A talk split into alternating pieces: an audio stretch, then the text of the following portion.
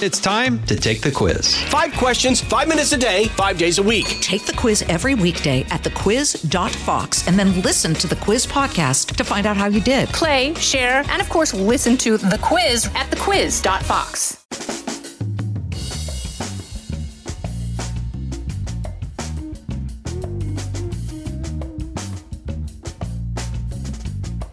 From everywhere USA, it's Fox Across America with Jimmy Failla. It's the best of Fox Across America with Jimmy Failla.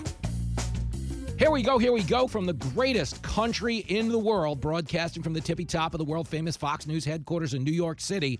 It is a Thanksgiving best of episode of Fox Across America with your radio buddy Jimmy Failla. I am, of course, off on Long Island, eating and drinking within an inch of my life. But I will tell you, it's a great way to go through Thanksgiving. And on a day where we have so much to be thankful for uh, as Americans, as Fox Across Americans, and as the head of my household of Jenny and Lincoln and everything that's gone on in the past year, we are going to give you uh, the closest thing we can to our celebration. I'm going to play you three hours of things I am thankful for this year.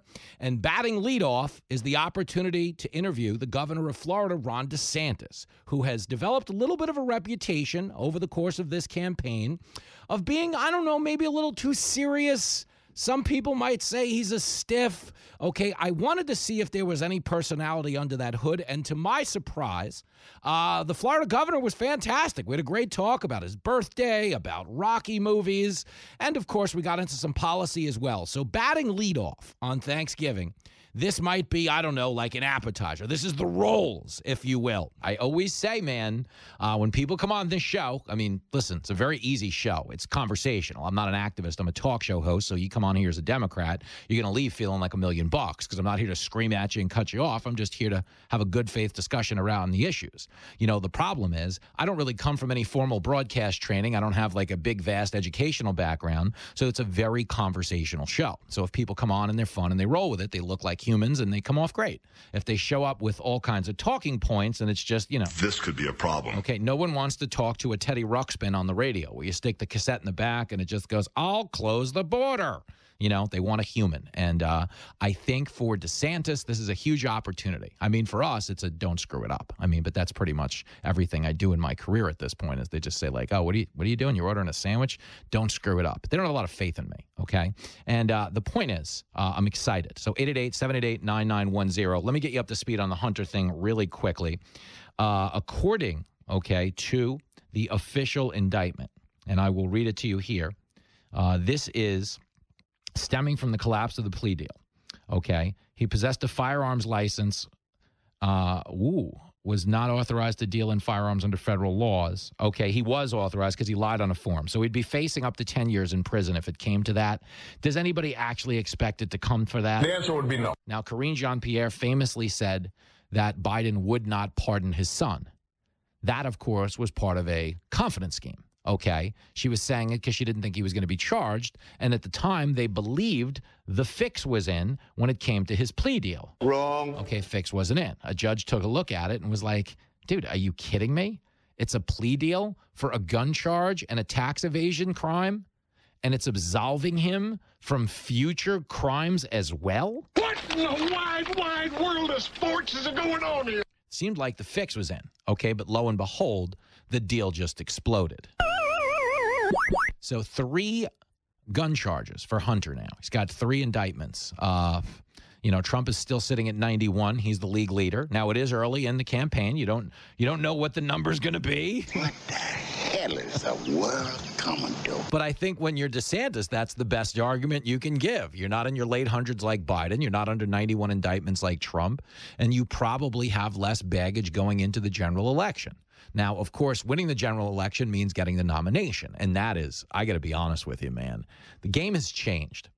Okay, there was a time when presidential politics was about who has the best ideas, who has the best policies. And to be clear, that would be a better time for you, me, your family, my family. Okay, but now we're running for class president. There's a lot of media sensationalism. There's a race to get clicks. Relevance is more important than competence. You know, Vivek on foreign policy has been a disaster. He's had to contradict himself on national TV a dozen times when confronted with things he said a year ago versus things he said now. But he's been cute in the media, so it hasn't really worked against him when it comes to getting booked. And his poll numbers have gone up as well. But when it comes to substance, when it comes to the money being on the table, okay, you do want somebody under center. You do want somebody in the huddle that's done a good job of leading the team down the field. And whether you love DeSantis or you hate DeSantis, there can be no argument against the leadership that he's shown in Florida. We will discuss that leadership and the quest to lead the nation as a whole when we come back on Fox Across America. Jason in the House, the Jason Chaffetz podcast. Dive deeper than the headlines and the party lines as I take on American life, politics, and entertainment. Subscribe now on FoxNewsPodcast.com or wherever you download podcasts. It's the best of Fox Across America with Jimmy Failla. And it definitely feels like we're going through that phase where he quit basketball and he's playing minor league baseball and everything's kind of a mess.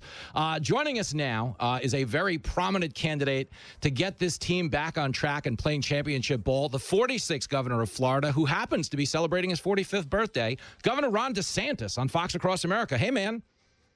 Hey, how you doing? Uh, we're, we're pumped up to have you on the show. I have to say, when I saw that you were 45, so you're like half the age of everybody else running. That's right. You know, it was interesting. I've been in New York this week. We were at the Ground Zero Remembrance, and I've done some other stops. I stopped to see Cardinal Dolan Uh-huh. uh, in New York City, and he, uh, and I was asking, like, you know, what's your trajectory after this? And he's like, well, when you're 75, they make you retire. And I told him, I was like, you can launch a presidential campaign right after that, right? I mean, that seems to be what's going on. 75. This guy could be in the Senate for another 20 years. What is he talking about, man? Uh, I know. Well, I'll tell you what. I Mhm. mean, I think that um, you know, when you look and see Nancy Pelosi's doubling down for another term, uh, we really do need term limits for members of Congress. I mean, this is just getting ridiculous That's when scary. these people are there for 30 or 40 years. You look at how the country is descending, uh, particularly our insolvency, and these guys have had you know the wheel for for how many decades? I think it's time to pass the torch. Yeah, I think people would agree with you on that. But this, this, I'm telling you now, is an interesting interview because you are the matchup here. Okay, batter to pitcher uh, is you're a guy who played in the Little League World Series. I'm the kind of guy who bets on the Little League World Series. so it's you know just don't dig in okay don't dig in is all i ask by the way and i wanted to ask you that how is by the your baseball skills these days can you still hit in a batting cage Yeah, oh yeah. You know that's something when you when you hit a ba- hitting a baseball's tough, but when you learn to do it at a young age, it's something that always sticks with you. So, for example, I didn't play golf growing up. Uh-huh. I haven't played golf in a while. If I took it, my swing would be all out of whack. Baseball, you know, if you throw me a fastball, I can hit the fastball, and it's just kind of the way it is. But I'll tell you, you know, with respect to little league, I was thinking with the betting, you know, Uh-huh. when uh, when we went to the World Series that year, our goal under our hats we put WWT, which standed for We Want Taiwan, because they were the superpower in Little League baseball in the late '80s and early '90s. Come to find out, the reason they were the superpower is because they were playing 13 and 14 year olds in the 12 year old league. So that was information that I think a lot of people could have used to predict them winning all those championships. So we were better as 12 year olds, but they had 13 and 14 year olds on their team. Ron DeSantis is on the line, Florida governor. He could have saved me a lot of money in 1991 uh, had he shared that information. Well, I'll tell you, the two most fascinating things about your candidacy, obviously, is you know you're the governor of a state that is thriving. Uh, you're the only one in the race who played in the Little League World Series, and you happen to be uh, one of the few people at the top of the polls who is neither under indictment or has a child under indictment right now. Is that an odd feeling? Well, you know, it's uh, it's an it's an interesting world we live in. Is all I can say. I mean, there's a lot of things we need to clean up in this government for sure, and I will clean up the DOJ and the FBI. I'm also the only one running in either party that's actually served in uniform, and it was something that when I was at the 9/11 remembrance, the families, a bunch of the families invited my wife and I. We went around and um, and visited the names that were sketched in the museum and everything, and I was, you know uh, not affected by it directly in terms of I didn't have friends or family that died there, but that was one of the reasons why I ended up joining the military. So it changed the trajectory of my life, and I ended up serving in Iraq and all this. And uh, as a, as the president elected in 2024, I'd be the first president elected who served in a war since 1988. It used to be that was a pretty standard thing with presidents. Yeah. We've been a generation removed from having one. Mm-hmm. Yeah, no, that's fascinating stuff. And uh, as it pertains to 9/11, I my brothers are city cops here in New York. Uh, my brother Joey was off duty that day. Thankfully, he's okay. Uh, but he was brave enough to go down there. I was brave enough to drive him to a checkpoint. That was my contribution. But I have a lot of respect for guys like yourself who put on the uniform and you know put their well, lives and on. we in Florida, one of the things Yeah. about being governor, outside of the New York City area, we have more retired FDNY, uh, NYPD, and Port Authority than anywhere in the country. So a lot of these guys were there on 9/11, now live in Florida. So we've done big 9/11 events over the years I've been governor. And but what ended up happening, having so many of those guys in Florida, it inspired us to now we're the first state to require uh, mandatory 9/11 curriculum in the schools every September 11th, and so they're going to learn about the evil that happened that day, which we can never forget about, and we have to understand there are threats to freedom, but also the good that happened with how people responded and the number of people that gave their lives running into those towers, knowing they probably weren't going to be able uh, to ever get out of those towers, but Yeah. they did it to be able to save others. And so that really, the people that responded, uh, that represents the best of America. And we need to make sure our young people know that. Yeah, I, I, I do agree there. And that the fact that national buy in isn't what it was. Like, we got to a really divisive place in our politics where, and I, and I would say Biden was a fraud for saying he was going to unite the country because, you know, we famously said voter ID laws were Jim Crow on steroids and it was a pandemic of the unvaccinated. You know, he didn't, not exactly an olive branch. If you're trying to get people to save the date to a unity party, I don't know that calling him Jim Crow on steroids is going to get the job done. But as it pertains to the conversation of COVID, okay, there's been a lot of revisionist history around COVID, okay? And you have gotten what I consider to be um, rightly deserved credit for your leadership. I know there was an initial shutdown, but the president, uh, former President Trump, is trying to say that you listened to Fauci more than he did. Is there any world where that's God. true? No, of course not. I mean, we, uh, you know, loosely followed federal guidelines for a matter of weeks, and then we departed and led the nation for a matter of years. And that is well documented. Almost everything I did, uh, from making sure businesses could be open to making sure kids could be in school to making sure people could be attending church and synagogue and doing what they wanted to do and make their own decisions. Fauci opposed us vocally while he was working for Donald Trump, uh, and that is very well documented. In fact, uh, during that time in COVID, particularly the summer of 2020 and beyond, the Florida media would use the Trump administration as a cudgel to attack me because they'd say, Governor DeSantis is not following the White House guidelines. He has restaurants open. He has all this other stuff. And they were constantly coming back to that. So that's just the reality. And I also remember, because I was working really hard to help Donald Trump get reelected in 2020, I remember cringing when his campaign put out a video uh, where Fauci is bragging that everything he told uh, Donald Trump to do, Trump did. They were bragging about that. And then, of course, his last day in office, he gave he gave Fauci a presidential commendation. Megyn Kelly confronted him about that, and he said, "Oh well, I don't know who that who who, who gave that to him." It literally says President Trump awards commendation. Is this the immaculate commendation or something like that? Oh, did this just happen out of thin air? Give me a break. People need to take responsibility for their actions. They need to they need to own what they did. Mm-hmm. Uh, and here's the thing that's important looking forward. Mm-hmm. You know, with me, all those mistakes will never be repeated again. And mm-hmm. you know, I will hold NIH, CDC, FDA accountable for the mistakes and the lies and everything that happened that hurt a lot of people in this country. Mm-hmm. You can take that to the bank with me. Mm-hmm. But Donald Trump, he's basically saying he did everything right. And I think that means you should understand he would do the same thing all over again if put in that position. And that would be disastrous for our country. Yeah, it wouldn't be good. We're talking to Florida Governor Ron DeSantis, uh, and I, t- to be clear, uh, we give you all the credit in the world because I say when it comes to COVID, but when it really comes to any issue, true leadership is not about reading the room and the poll numbers and the news cycle. It's about crunching the data and leading the room, even if you have to do so in the face of great criticism from the press. Because at the end of the day, if you got to get the job done, uh, you got to get the job done. You don't need to win a popularity contest for 24 hours on CNN and MSNBC or even my channel. You need the lead. So we give you all the credit And even, even if even if it ends up being longer, that's your detriment. Because during the time when I was really getting pressured, particularly over the summer of 2020, to say, "Oh, cases are going up, you got to shut down all this stuff," Fauci was saying that the media. I had supporters that were telling me, dude, you're getting filleted. Yep. You need to do something. You need to just, or just do some mandates just to show you're doing something. And I said, no, that's not right. If Mm-hmm. at the end of the Yep. to represent, if that costs me my job, then Mm-hmm. that is the price. You cannot put your finger in the wind. And, and after, you know, eight, 12 weeks into the COVID thing, I knew what I was doing was Yep. right. I knew it wasn't popular. I knew the, the medical establishment and the media were not going to back what I was doing, but I knew it was right, and I was willing to let the chips fall where they may. I cared more about getting kids in school and making sure Yep. these businesses survived than I worried about how it affected my political uh, trajectory. And you know Mhm. what happens? Yep. When people see you do the right thing under those circumstances, they may not appreciate it in the instant. Yeah. It may take them some time, but eventually they appreciate what you did. And I think that's one of the reasons we've done so well in Florida because people know Uh-huh. Yep. I'm willing to fight for them, uh, even when it's not easy. And I think people do love that about you. I think that's commendable. Uh, I'm going to ask you one question about uh, someone else you're running against. Uh, Tim Scott, who's been on this show, famously, famously claimed on this show. This might shock you. It must be the mo- it might be the most damaging piece of opposition research on Tim Scott. Is he claims that Rocky Three is the best Rocky. Does a, a Ron DeSantis presidency open with Rocky Three?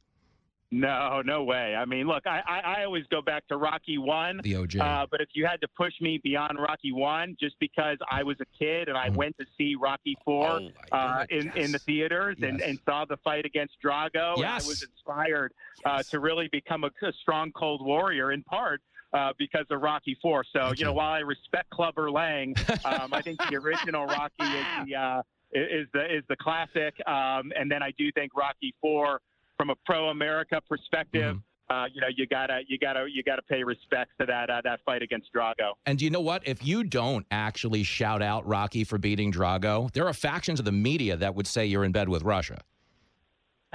That's right. Well, it's interesting though. You know, at that time, you know, probably the liberal media was more on the side of Drago. You know, they No. thought that it was They were jingoistic or too nationalistic to be rooting for Rocky. You know, now I know they've kind of changed because of the Trump-Russia collusion force and all that. But uh, but that was definitely, you know, as a kid going to different movies, that was definitely one that I had huge, huge memories Oh, I love um, about doing, and I've shown, um, you know, some snippets to my kids. Yeah, no, I'm your age. I was shadowboxing in that theater, but I was realistic. Like you served in the military, you played college ball. I, you know, when you're in the theater and you want to be Rocky, I actually just wanted to be Paulie. You know his deadbeat brother-in-law. And, I mean, I tell you what, he played a that was a great character. Young. I think he did a good job, and uh, you know, those are some some epic moments. I mean, you had uh, uh, Burgess Meredith Yes, as, as Mick. Mickey. I mean, what a great character. I mean, it was, those were great films. I mean, they Yeah. did a really good job. And think about how much he's been able to do. We Rocky Five never happened. We know that. So just put that aside.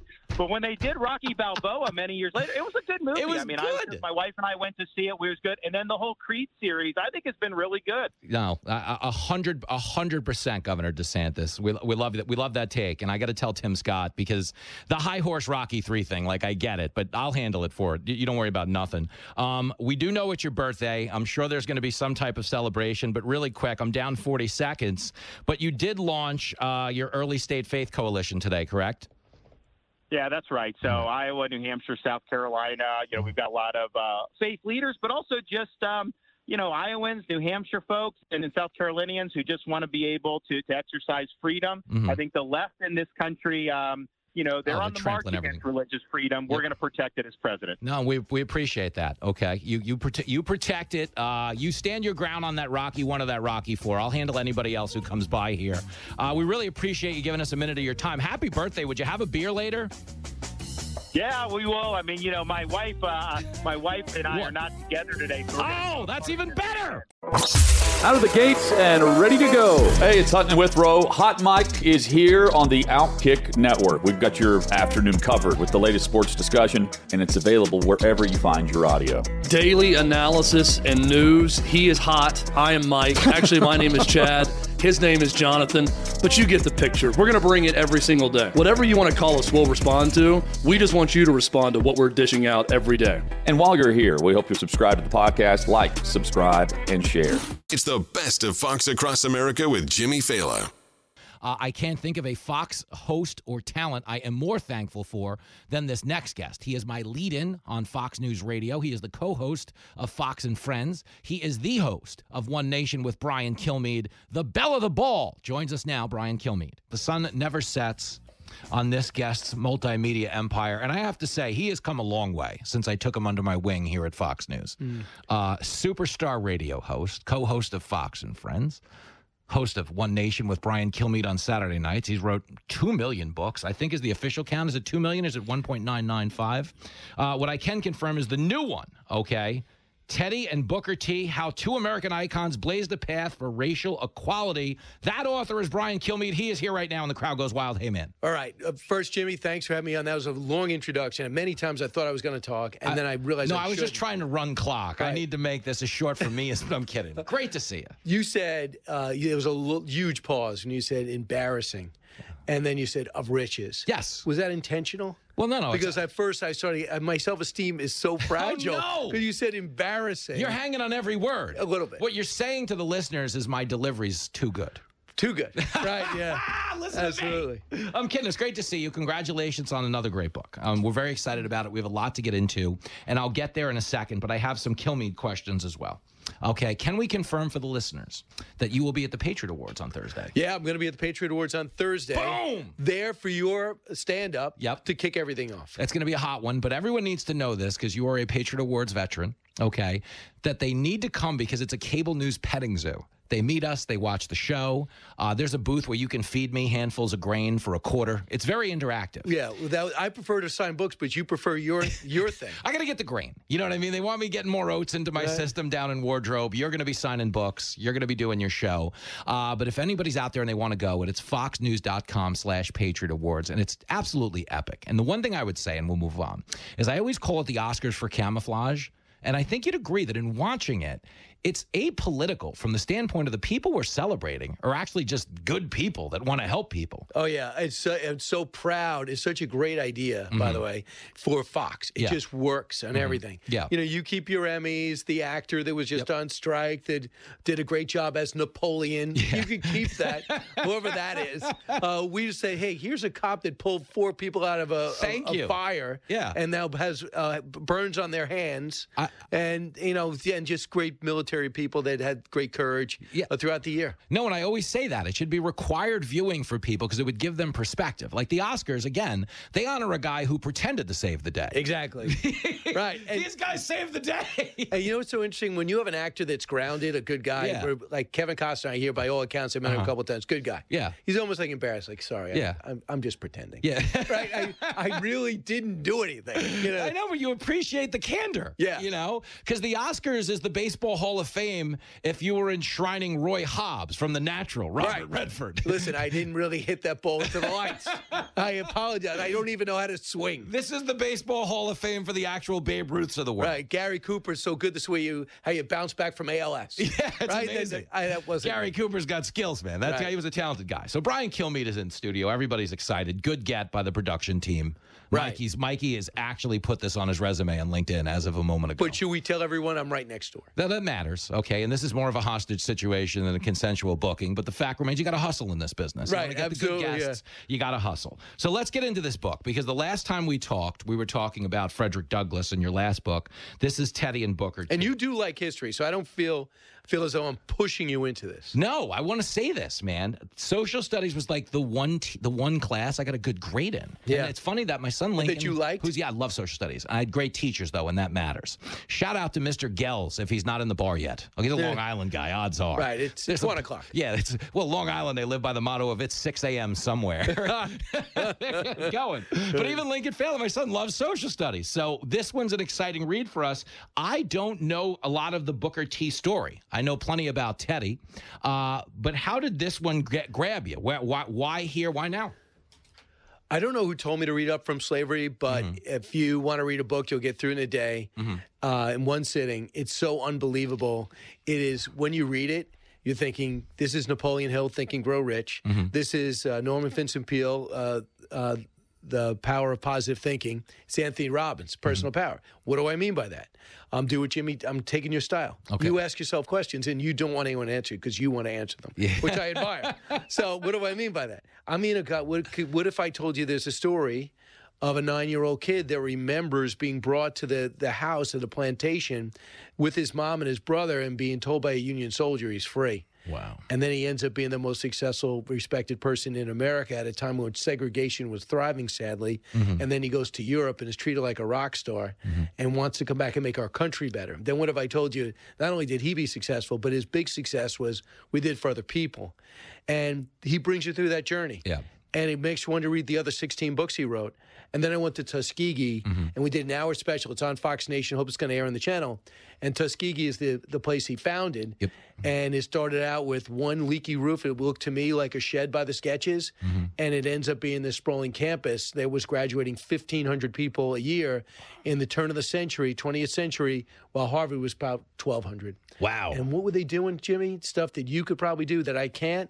I'm not handy. Mm-hmm. You could not graduate. I don't care if you're an American English major unless you learned a trade, a skill, Uh-huh. which is why I have Mike Rowe on it. I was texting him quotes. Wow. I go, Mike, you're not going to believe this because he's all about blue collar, Yeah, yeah, learn a course, skill, yeah. learn a trade. And I go, he would not graduate. We need that today, Mm-hmm. shopping. or He's like, no, you're not graduating. And the black parents, one generation from slavery, were like, no, no, I don't want my kid working with his hands. I want him to get an education. He goes, no.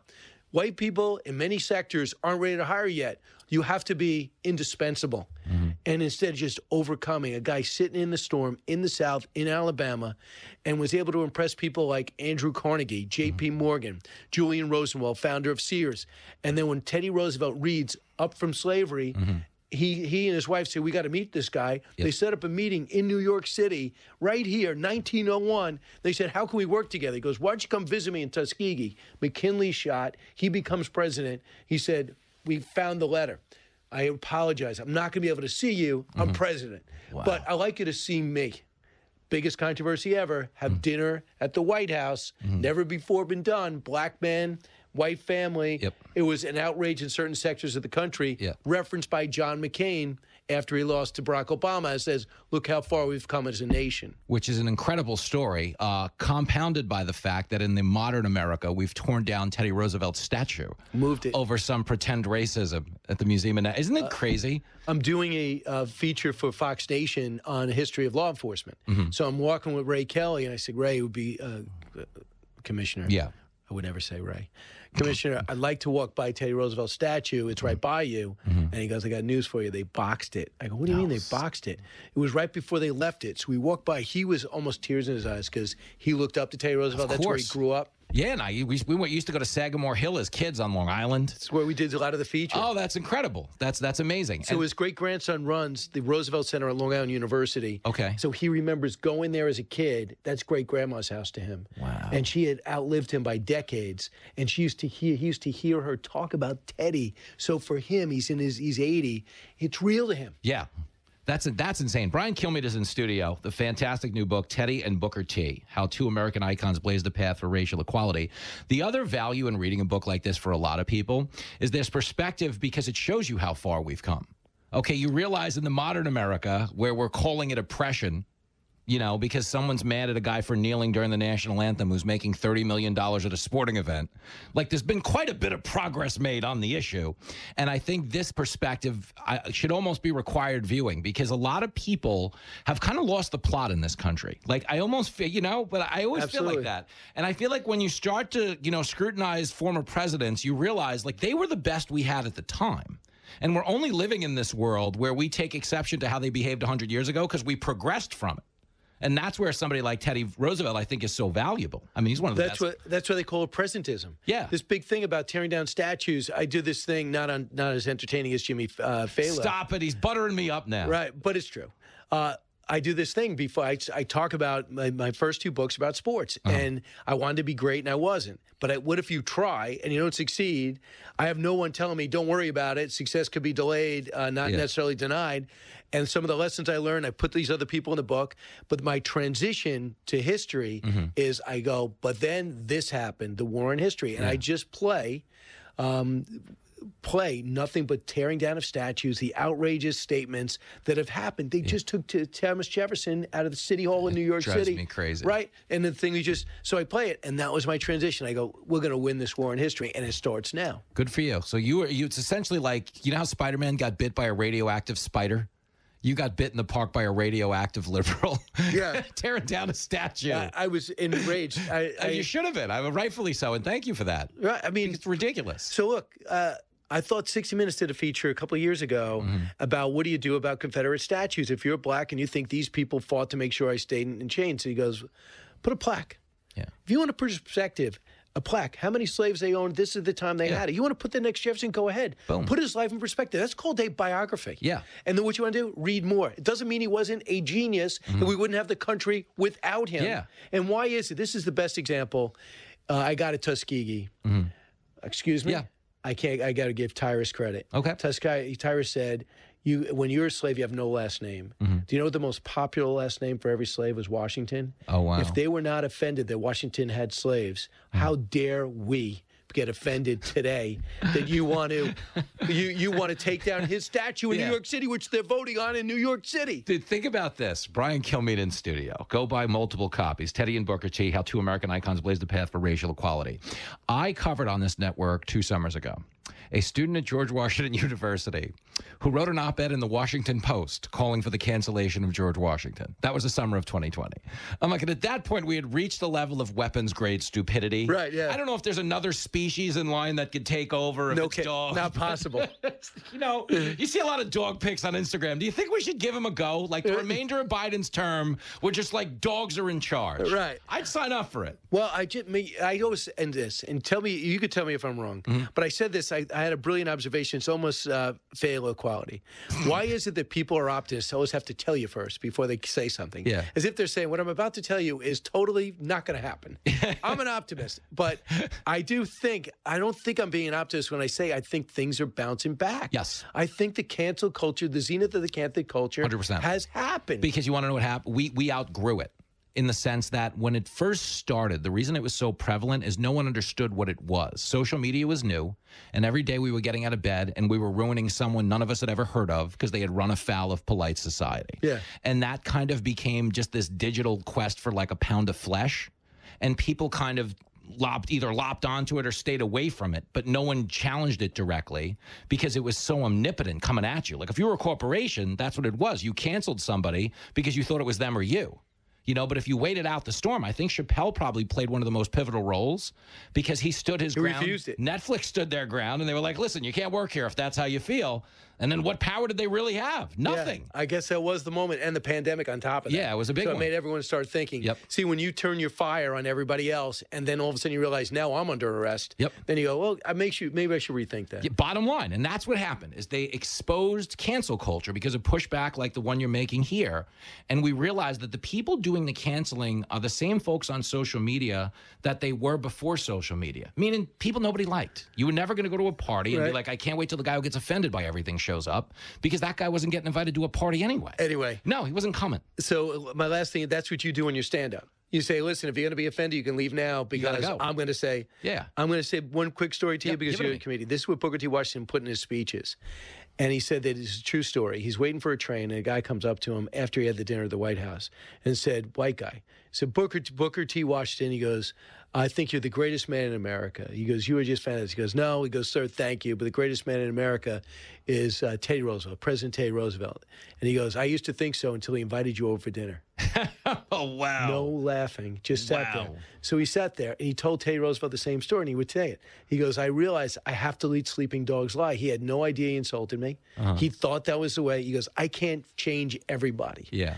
but you have to pick your spots.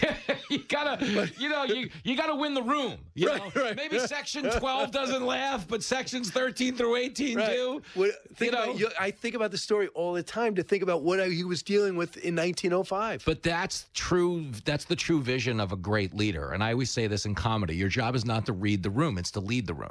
And he led the room. He understood he wasn't going to have every chair in the audience, Yeah. but he got it done. He was Teddy Roosevelt. Can listen, I can I steal that line? what, listen, I, it's all Not good read stuff. the I- room, I, know I'm so room? eminently quotable. Right. I mean, I really make their job easy, don't I? Right? Did you take that from Churchill? No, that's just Jimmy Failla right there. That's Really? just I took Churchill that, should take that I from took you. that from Nassau Community College. Oh, really? Okay. Meaning me. Uh, the book. Teddy and Booker T, how two American icons blazed the path for racial equality. This was epic, man. Thanks. I really appreciate you coming. BrianKilmeade.com if you want a signed copy. And Jimmy, I recommend you go there too. I just want to make money off. it. Let's go, baby. If it don't make dollars, it don't make sense. Back after this. That's another good one. It's the best of Fox Across America with Jimmy Failla. 20 times by metric of dollars spent in public appearances behind the previous three incumbents in the United States. But the people running to replace Joe Biden are out there loud and proud. Uh, here is Nikki Haley speaking to her favorables against Joe Biden. Clip seven. We need to make sure that we have a new conservative leader. Republicans have lost the last seven out of eight popular votes for president.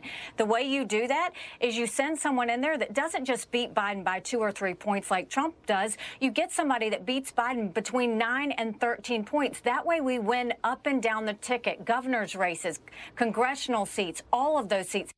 Listen, man, okay, I don't care who you vote for. It's not my job. But she's not wrong when she says that someone with slightly less baggage helps you down ballot in the Senate, in the House. That's been the biggest, you know, difficulty for Trump is they haven't achieved under him as a president and certainly not post presidency. And it's not to say it's his fault because the candidate's got to get out there and run the races. People are like, oh, Dr. Oz, okay, was endorsed by Trump and he didn't win. And you could say, yeah, Trump should have endorsed somebody better. But you can also say, yo, Dr. Oz, you lost to a guy who couldn't even speak at the time he ran for pre- Senate. You gotta do better than that. Again, there but go the grace of, you know, there but for the grace of God go I. Uh, when it comes to John Fetterman, I don't begrudge him his health issue. Okay, but you can't blame Trump, okay, for Dr. Oz being as bad as he was. You can bring up the fact that maybe he should have endorsed somebody better, but again, it's a little more nuanced than that. But the fact remains like somebody like Nikki Haley is getting into this thing with a lot less baggage. And of course, she has a lot more appeal to female voters and suburban swing voters, which is going to be the key to taking back the general. Will it translate down ballot? I don't know. There he goes, the great Brian Kilmeade. Uh, but you are not going anywhere. You hear me? We got a great one coming up in the next hour. Ryan Reiss, who warmed up my stand up comedy special, which will, of course, debut on Fox Nation January the 8th, he and fan favorite Charles McBee, my two opening acts when I go on the road to do stand up, join us for a full hour right here on this big bad Fox Across America Thanksgiving Spectacular.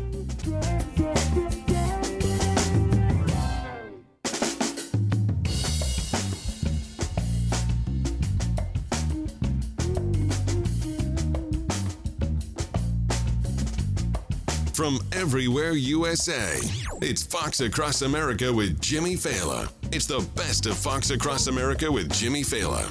Here we go, here we go. A big hour coming your way on the Fox Across America Thanksgiving Spectacular. It is Jimmy Failla in the house. And by house, I mean my house. I'm out on Long Island hosting Thanksgiving, hopefully not gambling away uh, our abode on football.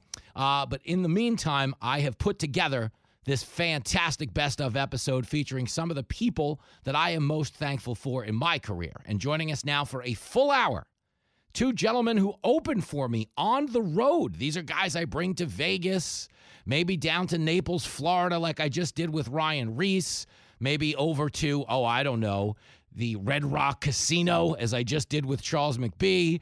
We hit the road pretty hard, and in this next hour, they're going to hit the studio. So without further ado, my opening acts join me for a full hour. It's Ryan Reiss and Charles McBee. It's good to have you back, I, and I do mean that. Uh, and I hope it sounds sincere. I rehearsed it all morning. I, I have been working that one out in front of a mirror for about 20 minutes now. I kid. It's great to see you. I know the crowd's excited. And it's debate night. So what I thought we would give to the American people is, you know, we're all comics and you know people you hang out at my house is a very, but we are okay. It's listen, it, someday that'll like a- Proximity. That's all you need in this business. Just You proximity. can use that in a credit another year. He went to Jimmy Failla's house. It'll be worth something. They're like that guy. That wow. The, I saw him on Dateline. That you know that guy. the word the word comic can be used interchangeably. By the way. yeah. Oh, it is amazing. Well, folks, everyone listening at home needs to know this. 99% of the people who have the word comedian in their bio, like comedian so and so, aren't ever performing for pay ever.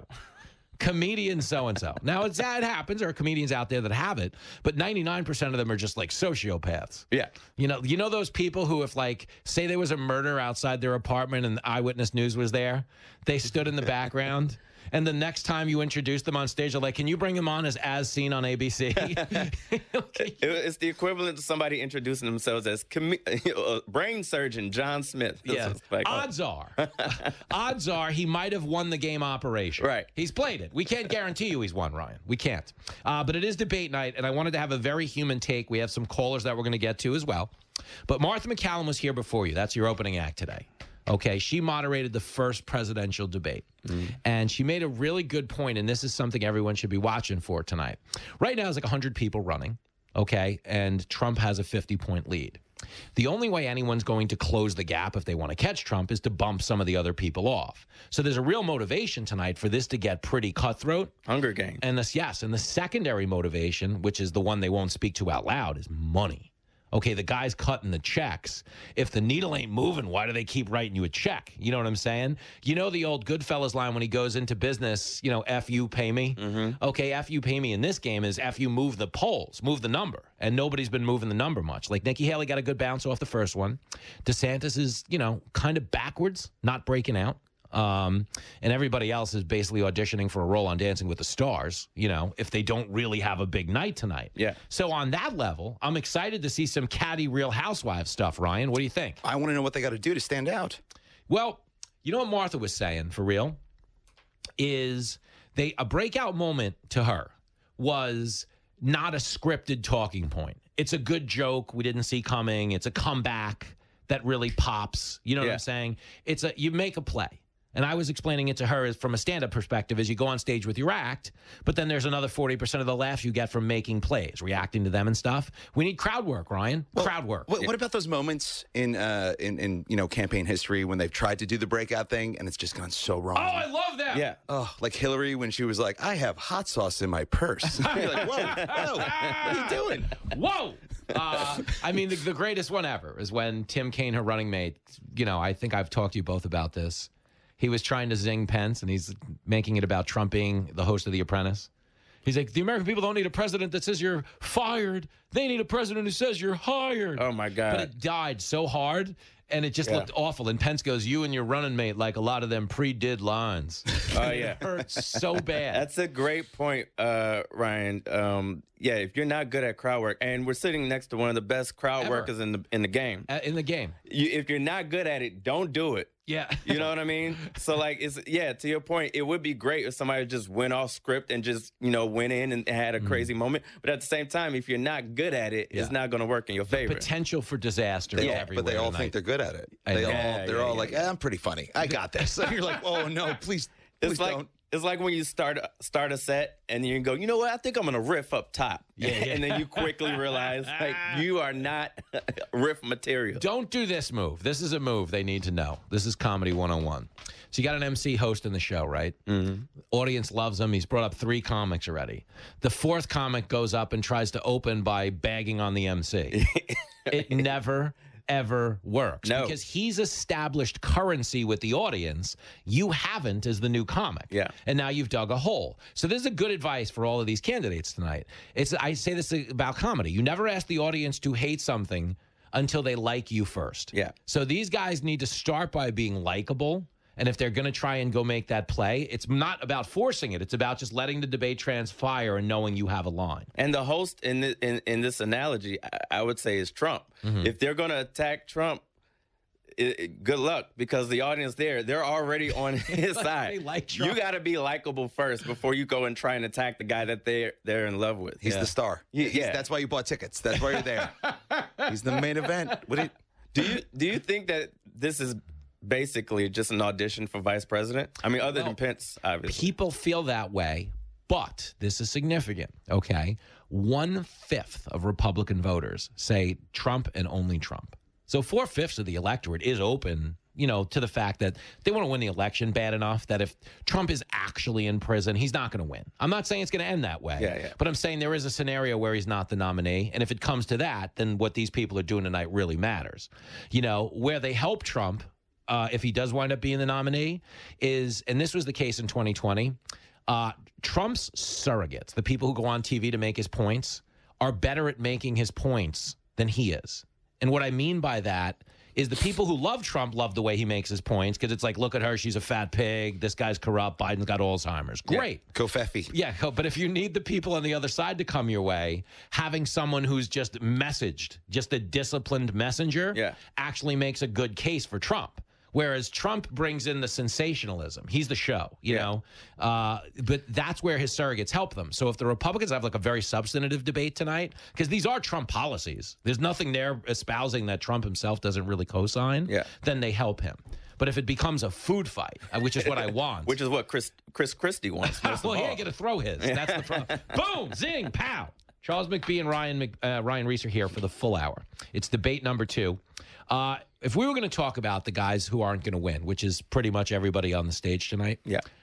what would these people be good for? Like Pence was a governor. Pence was a vice president. He's. I. I. I, I hope everyone listening is sitting down.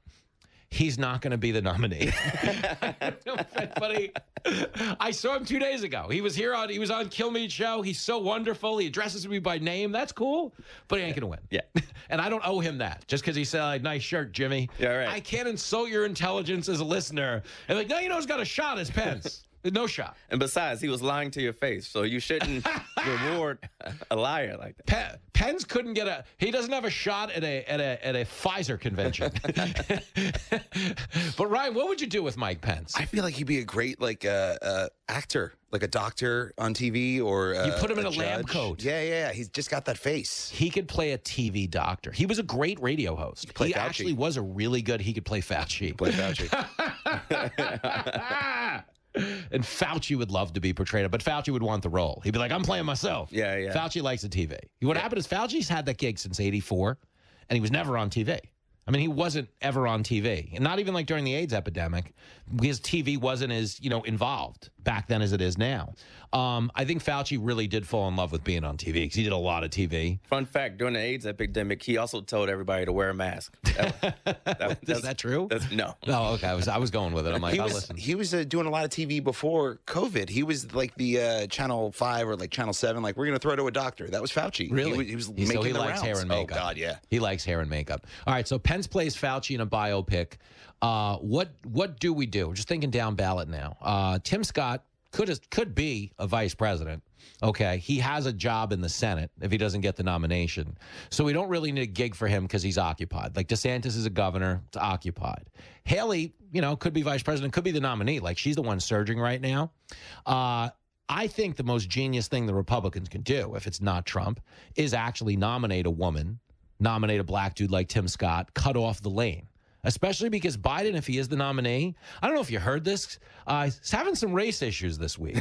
Uh, he was trying to bring uh, LL Cool J on stage. Uh, Why is that ever happening? Ryan, if I, this is I want to play you this clip, okay? But before I play you this clip, okay, none of us are going to like what Joe Biden said, but I still consider the bad guy to be whoever decided it was a good idea to send him out to address a hip hop summit. Okay, that's the bad guy here because we can all predict what's going to happen next. Here it is is clip 10. Two of the great artists of our time representing the groundbreaking legacy of hip hop in America, LLJ Cool J. Uh, Wait for it. by the way, that boy's got, he got man's got biceps bigger than my thighs. I think he's spent.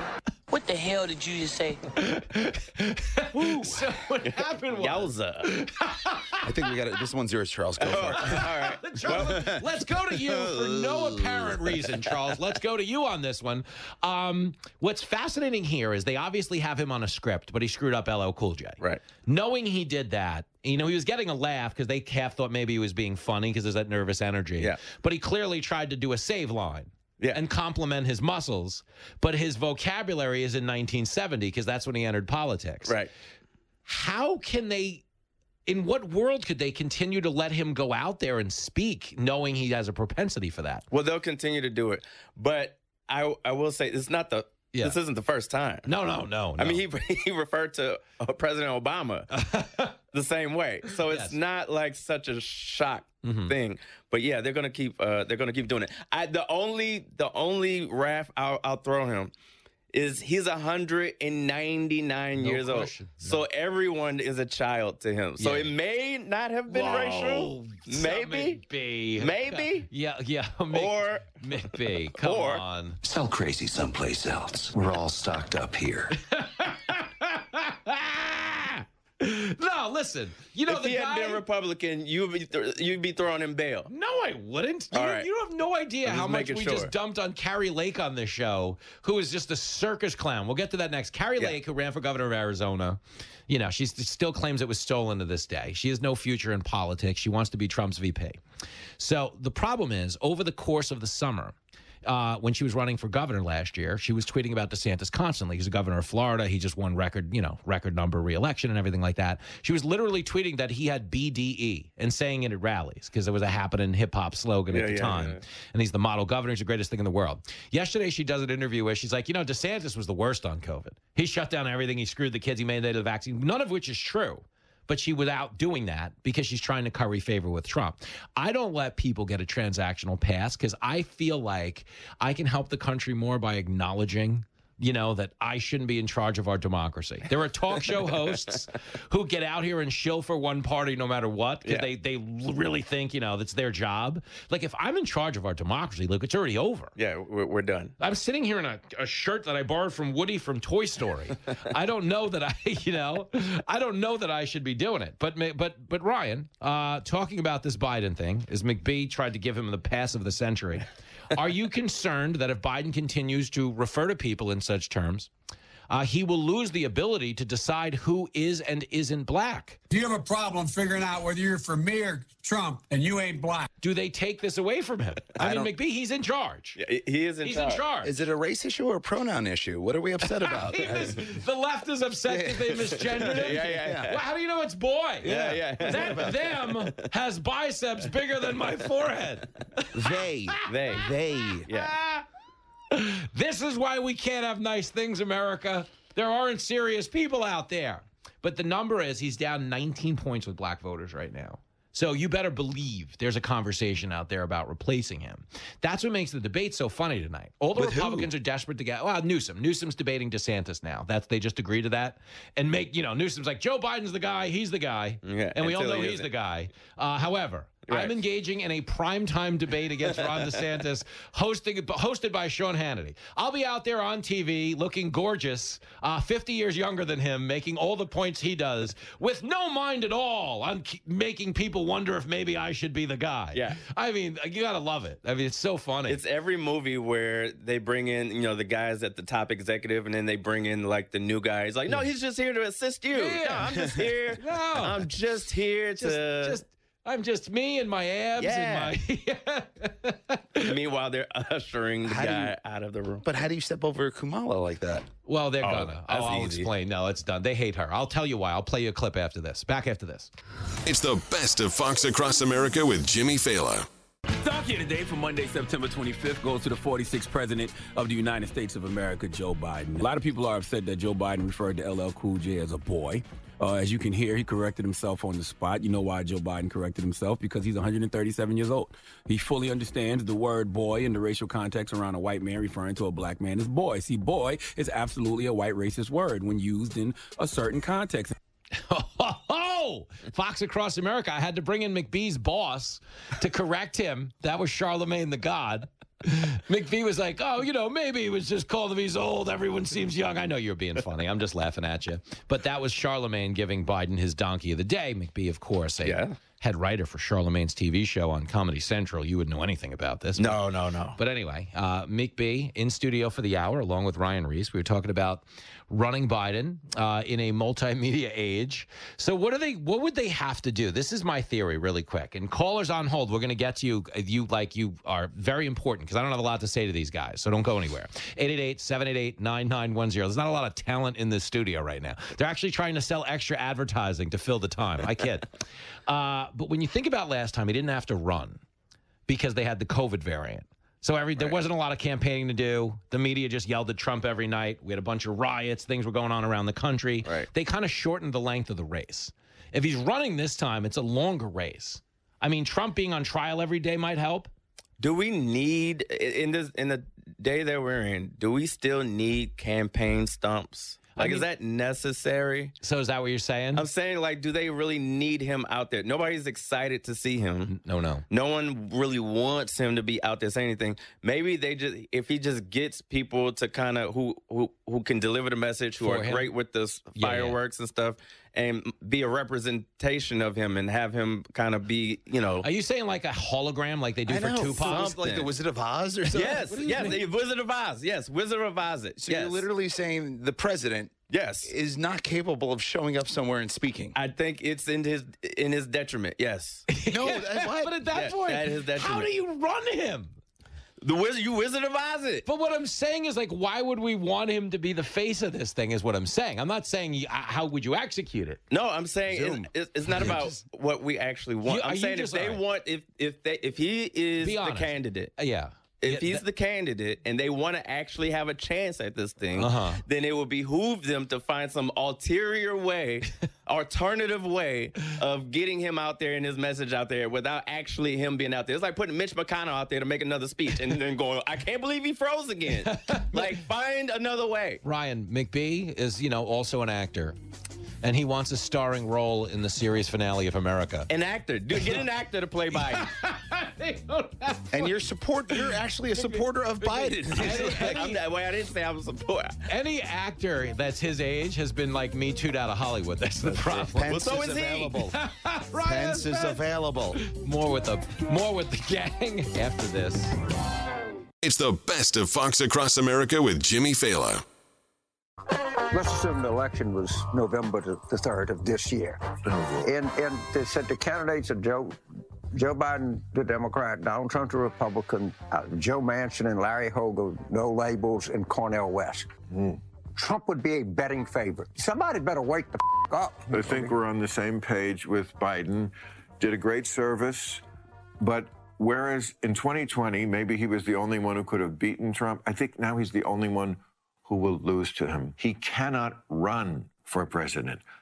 He'll look bad in the debates. It's just, it's too, it's too much. He will be Ruth Bader Biden, the Ruth Bader Ginsburg of the presidency. It's not a good look. Oh. Come on, man. Well, that is Bill Maher and James Carville. Bill Maher basically saying he's going to die in office because he's so old and he's a mess. James Carville, strategist, who, by the way, very friendly with the Clintons, saying Biden needs to go. I'm Hillary Clinton, and I approve this message. Uh, he could be trying to muscle in the people's pantsuit. Are they bringing her back? She want listen. She's doing a Newsom. She's out there campaigning for Biden, knowing he's not going to be on the ticket, which means yes, she's campaigning for herself. Oh boy. Listen, callers have takes on all of this, including tonight's debate. Let's start with Danny in Tulsa, who has a take on the debate. Danny, Hey, what's up, buddy? my man. Uh, I miss Tulsa. I miss that Tulsa energy. I got to get back down there soon if you'll have me. Yeah, hey, when you coming, I'm gonna get tickets. I'll take off work, come see you, buddy. Buy you a drink. Whoa, dude, this is hot talk here. Come on, man. I love it. Just one. Don't try to be like the rest of Tulsa. They tried to buy me a 100 drinks and kill me. Jeez, uh, Jimmy's very easy. Yeah, yeah, I'm easy. He says he's buttering me up over here. You're a little bit of a chubby chaser, Danny. Uh, listen. Oh, hey, I'm kidding. hey, eat eat your heart out. I'm sitting in my backyard smoking a cigar, drinking beer, and smoking some ribs. Oh, good Living the for life, you, man. Danny. You're living the life. Well, McBee's smoking meth, and uh, no, I'm kidding. Uh, let's talk about it. Should Trump be at the debate? My deal is, I don't. Hey, Trump don't need to go to the debates until there's like three or four, Okay. and then it's him and a couple of others. Mm-hmm. Uh, I would like to see Trump holler out to Nikki Haley and say, "Hey, be my VP." Trump and Nikki for four years, Nikki and Tim Scott for eight years, and then Tim Scott for another eight after that. Whoa, he's you're What are you building a dynasty now. No, I like this. Hey, that's the, that's the Republican dream and the Democrat nightmare. It, it- no, he's you're not wrong. You're not wrong, man. And that might that might be going on, by the way, because Nikki Haley doesn't attack Trump. Uh, Danny, he does, she doesn't really attack Trump. Trump doesn't really attack Nikki Haley. You know, he's holding most of his fire for DeSantis, and then he goes after Biden and the Feds. Danny, you might be onto something. You could. This is good advice. You have you thought about billing the Trump campaign? I'd love. Hey, just a round of golf at Mar-a-Lago. Ooh, That's well, you better get there before the feds do, uh, Danny. All right, I'll, I'll let I'll let Trump know when I see him. But good stuff, man. Great call. Enjoy those ribs, my man. How about Danny? Yeah, he's a good time. Yeah, you know I love a guy like Danny. He's a, he listens to the show. He's a supporter, but he hears me say every day, like I'm starving. I got to shoot the stand-up special. Calls me up. I'm drinking beer and smoking ribs, having a cigar. Danny, you're an enabler. Ryan. It sounds like he took off from work early in anticipation for your uh, appearance. Yeah, he's really looking forward to this. Well, this is the thing about it. When you look out at the country, the people who say America are not nearly as fun as America. America's where the action Yeah, is. no. They're they're barbecuing and drink and smoking cigars in America right now with an apostrophe. Yeah. As they're driving school buses, some of them. Yeah, I mean, they're these are shooting fun wolves people. from helicopters in Yeah, America. These are In fun America. people. Uh, Wally is down in Florida. Wally. Oh, what's up, Jimmy, my man? Oh, buddy. Uh, you got I- some I Nikki. wanna- Ha- I want to start off though. I think there's a challenge flag for Biden on the uh, on the racist comment. Mm-hmm. Nobody knows the race yet of LLJ Cool J. Fair. Fair. He's got. Ah! She's right. Listen, if he invents a person, he technically has us there. It, it may be a ten year old boy. We don't know. Right? It's, it's just that 3D we're chess. but uh, as far as the debate, I want to talk about the, the big controversy surrounding the debate and the reason I may boycott it. Why? Why has there not been a holiday kids table for the forever freshman, Fox freshman Jimmy Failla? Ooh. Oh, hey now. Oh. Are you saying I should be on the debate stage getting to ask a few questions? you get a little table just like the holidays, and you can pull you can pull some Horshack and say, ooh ooh ooh. a debate kitty table. I'm going to text Perino right now. The problem is she's they're going to sit her there by accident because she's four foot seven. I, I'm just, I'm, I'm saying, I'm, I'm, as your radio buddy, I'm, uh, I'm, I'm very, I, I'm very mad about this. I, I may have to, I may have to boycott the whole thing. I think you're well within your rights, Wally. I will reach out. McBee, you were going to say? I, well, listen, if not the kiddies table, I do see a spot for you, moderator. Moderator. Jimmy should be a be, good asking debate. the questions. A good debate, honestly, if you were asking them like seriously superficial, like pop culture questions, because you find out who the person is. Yeah. You're right about that. I think a funny moderator would go a long way. Yeah, but I want this, Jimmy. I don't want. I don't want him cleaned Jimmy, up. There's, Jimmy, there's another alternative. You sneak in in a waiter's outfit and just serve them at the podium. Well, you're in luck because that's the only kind of clothes I own. Have you seen me on TV? Wally, you might have something here. Great call, brother. I- I'll watch tonight for you. Be good. Uh, 888-788-9910. Uh, oh, I like this. Jeff has an idea on how to keep this the traffic under control. Yo, Jeff. Hey, how's it going, Jimmy? Good, man. What's the word in Huntsville? Hey, roll tide. Yeah, I figured, man. You're feeling good. You got one loss. You, that's probably well, it for the I year. of hesitated about saying that. I know. One loss for you guys is like a disaster. You know what I mean? The I know, right? Like, we got to fire this coach. He's only gotten us six titles, this slacker. But uh, this is the first time I've called in, Jimmy. well, that's a big deal. Uh, if you've listened to the show, just you know not to use any big words, and you'll be fine. I don't know any anyway. My man. All right, how do we run this Hey, debate uh, tonight? What do I tell Dana? I'll call her when we get off the air. Tell them to just cut their mics. Okay. Oh, when they start like talking over each other. Yeah, I mean you can't understand them anyway if it, they think it's a censorship thing. Yeah. There is. You can't understand what they're saying when they all talk anyway. That's a good point because they lose time in the debate. You know what I mean? It's if they got an hour and a half to do this or whatever it is, there probably is 12 minutes a night that you can't even understand. It's like it is like watching a Biden speech. There's 12 minutes Yeah. where you're like, what did he say? Was that Hey, I got one thing to ask you. Give it to me. Reckon you can get that Emily girl to give me a shout out one day? Whoa, whoa! Uh, for like your birthday or something, or just because you're an all-around pervert? Yeah, we'll say we'll say it's my birthday. All right. All right, I will. Uh, I'll work on that as well. That'll be the second call I make when we get off the air. Uh, Jeff. Hey, I pre- Yeah. I appreciate it, Jimmy. Epic debut on the show. Some fine analysis, a bit of perversion. You fit in fine, Jeff. Call back anytime. Uh, God love him. We're also putting a call for a restraining order. Can I tell? Absolutely. We had a guy on with Emily one day because Emily, you know, she's on every Tuesday. Host of the, the Fox True Crime podcast, co host of Outnumbered. You know, Emily. A flagship broadcaster here on the channel. So we're taking crime questions, right? And a guy uh, with her on the line is like, we talk for like four minutes and he's like very professional. And we're done. Like we're going to commercial, and he's like, "My wife knows that you're my celebrity crush. I love you so much." I'm like, "Dude, what are you? We had it. Like, we all know you feel that way, but Aggie don't behave. You know what I'm saying? I need Yeah. a squirt gun. at least, at least he, he did it when she wasn't on the air. Uh, Paul is out in Long Beach, California. Yo, Paul. Hey, Jimmy. I love your show. I was a dedicated Rush listener from the day I heard him till the day he passed away. And you smoked the competition in a good way. Hey. I mean, you're funny. Nobody else has your wit or funny. And I know you, your self-deprecatory humor is great, but you're way too smart. Oh, man, you have me almost falling out of my seat Dude. Paul. uh, daily. It's great. Um, as far as the debate, Uh huh. Uh, I don't want to see Trump there. Some of these people, they have a future. They're possible future Mm-hmm. candidates who could win in the future.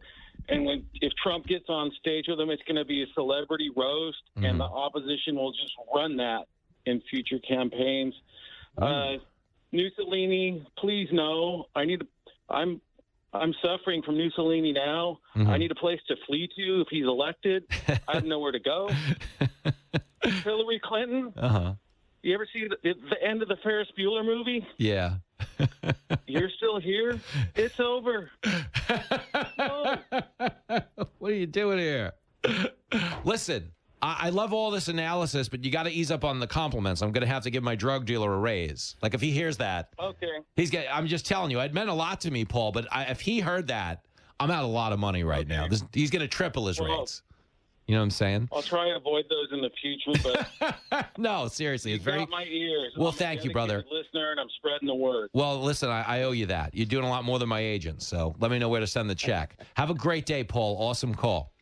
Uh, listen, for everybody listening who says nice things like "God, Jimmy has a rush," which uh, amazing.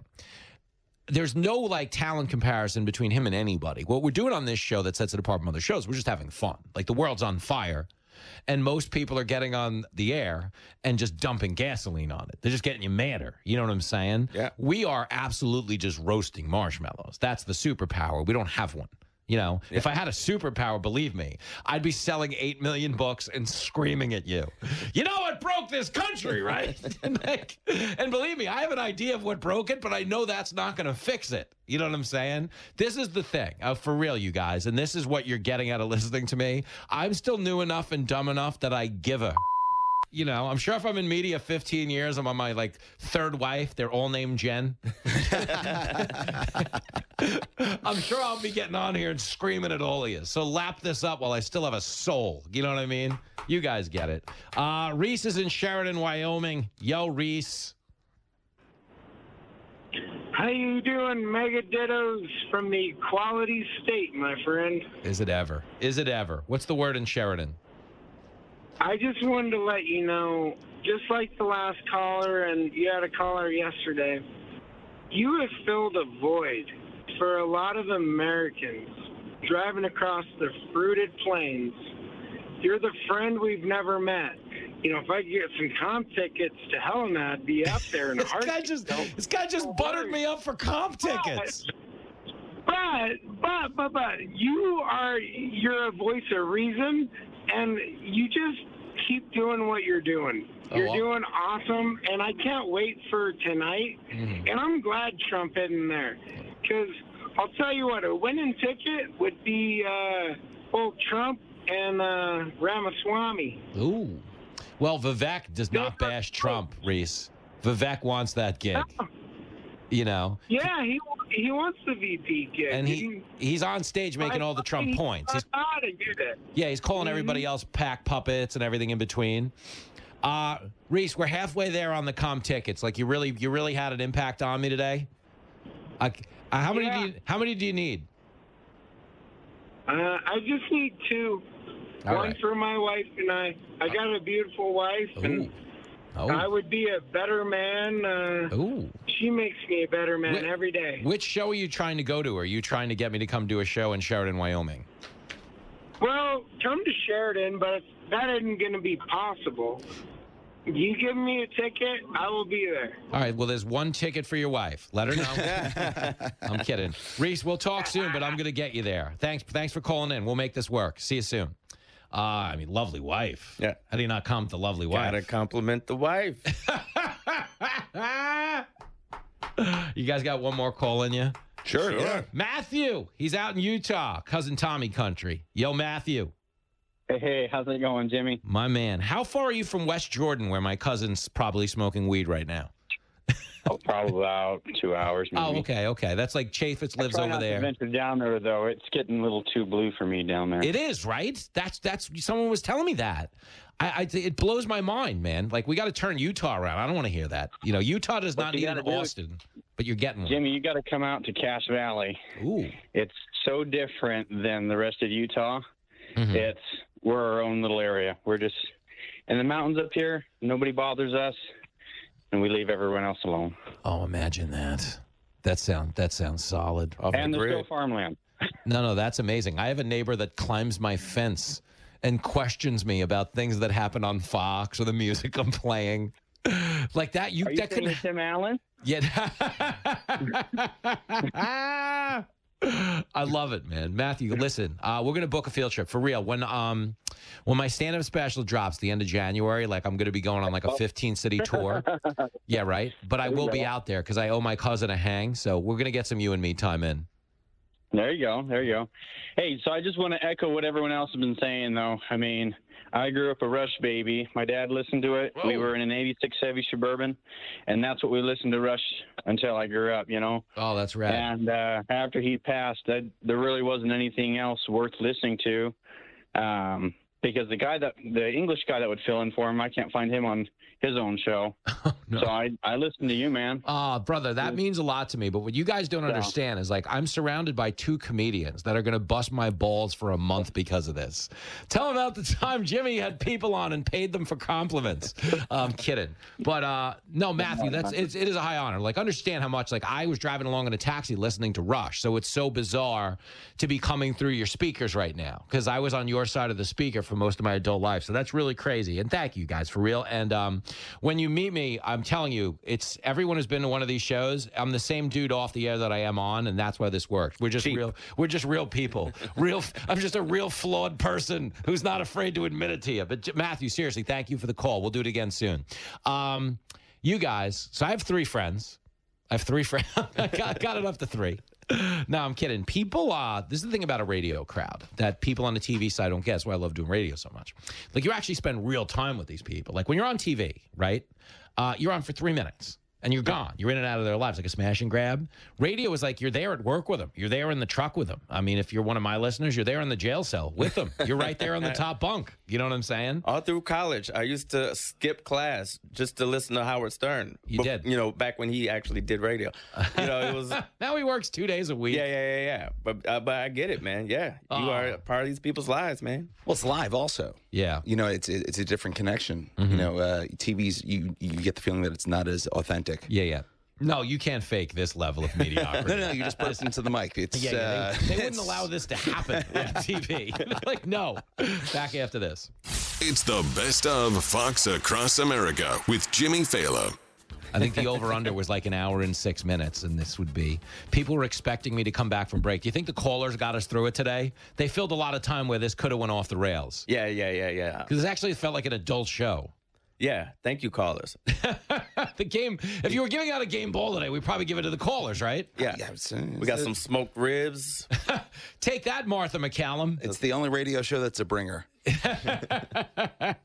Still to come on this Thanksgiving spectacular, you're going to get an hour with the woman who makes it all happen. I am talking about the great Jenny Failla. There's no one alive I'm more thankful for than her and Lincoln. And Jenny decided to celebrate our wedding anniversary by co hosting an episode of this show. And I got to be honest, it went completely off the rails thanks to a certain caller who will be joining us in the next segment.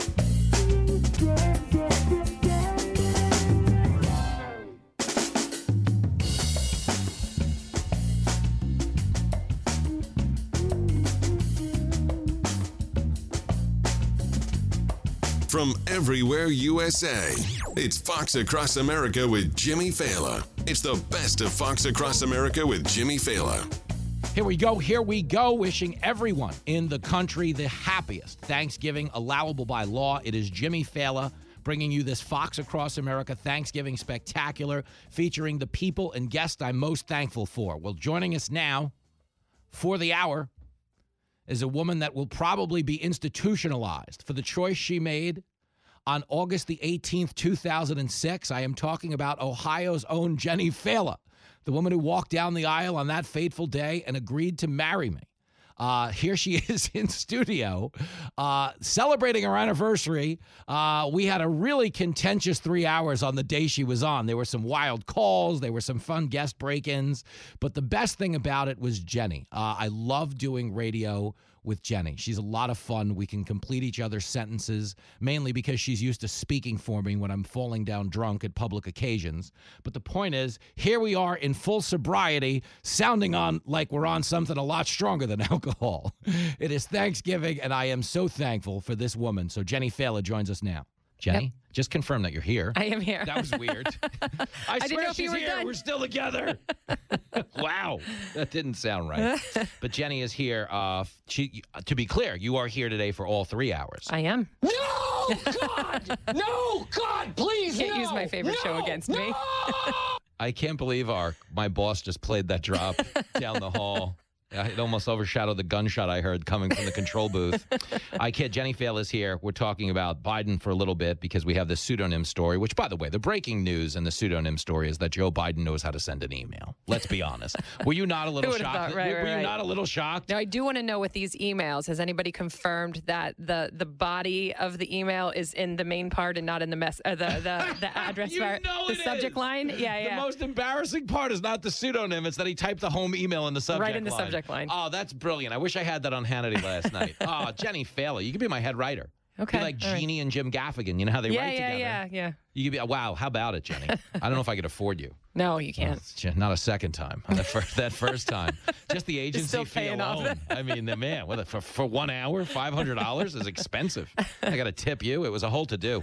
But uh, Jenny is here. We were talking about Joe Biden getting in a little bit of trouble. The other guy in hot water, that a very calculated version of Ron DeSantis is going to show up. So basically, the New York Times got a memo yesterday from a pro DeSantis super PAC that was leaked online and it was coaching De- uh, DeSantis through the debates.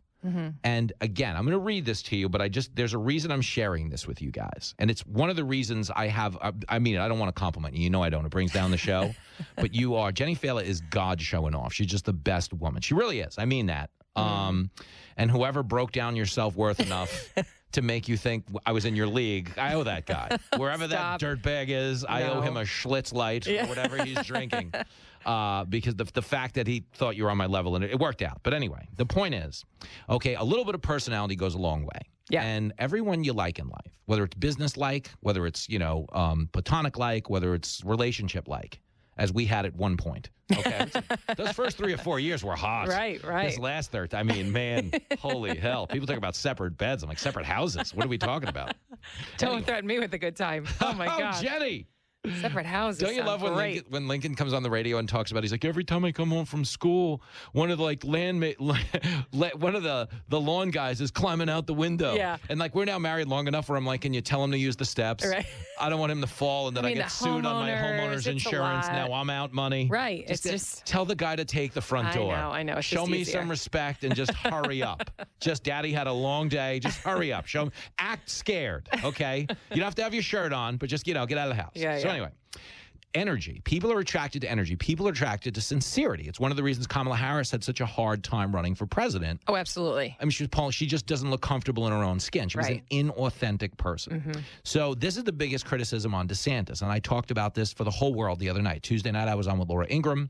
We did a very peppy hit Yeah. where we were talking about driverless taxis in San Francisco.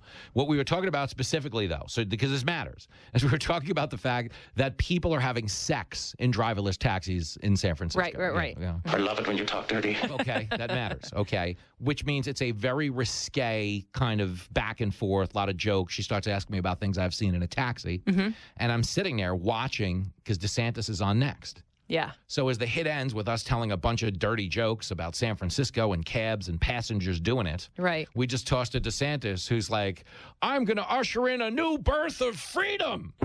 Yeah. You gotta you gotta you gotta read the the the energy of the room. You just- can't just Literally, he like w- imagine he opens that with, "And Jimmy, thanks again for the taxi ride." You know what I mean? Right. Anything that- likability. do you ever see spikes? This is what DeSantis should be doing for real.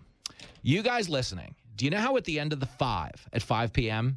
Mhm. Bret Baier takes over, but always comments on the last thing they did? Yes. And it's so endearing because it's genuinely funny because you're just tagging the joke. Yeah. But it also demonstrates this like accessibility. Absolutely. I'm not news stiff. I'm also witty, funny guy myself. Yep. And with that said, here's some serious news. But Absolutely. the fact that DeSantis couldn't be in the moment and just kind of dip into that and then bounce into his own thing. And the reason I bring that up is because this is the New York Times memo, okay? Mm-hmm. This is the memo to DeSantis. This is the debate plan. Attack Joe Biden and the media three to five times. Ah. Like, but what I mean, okay.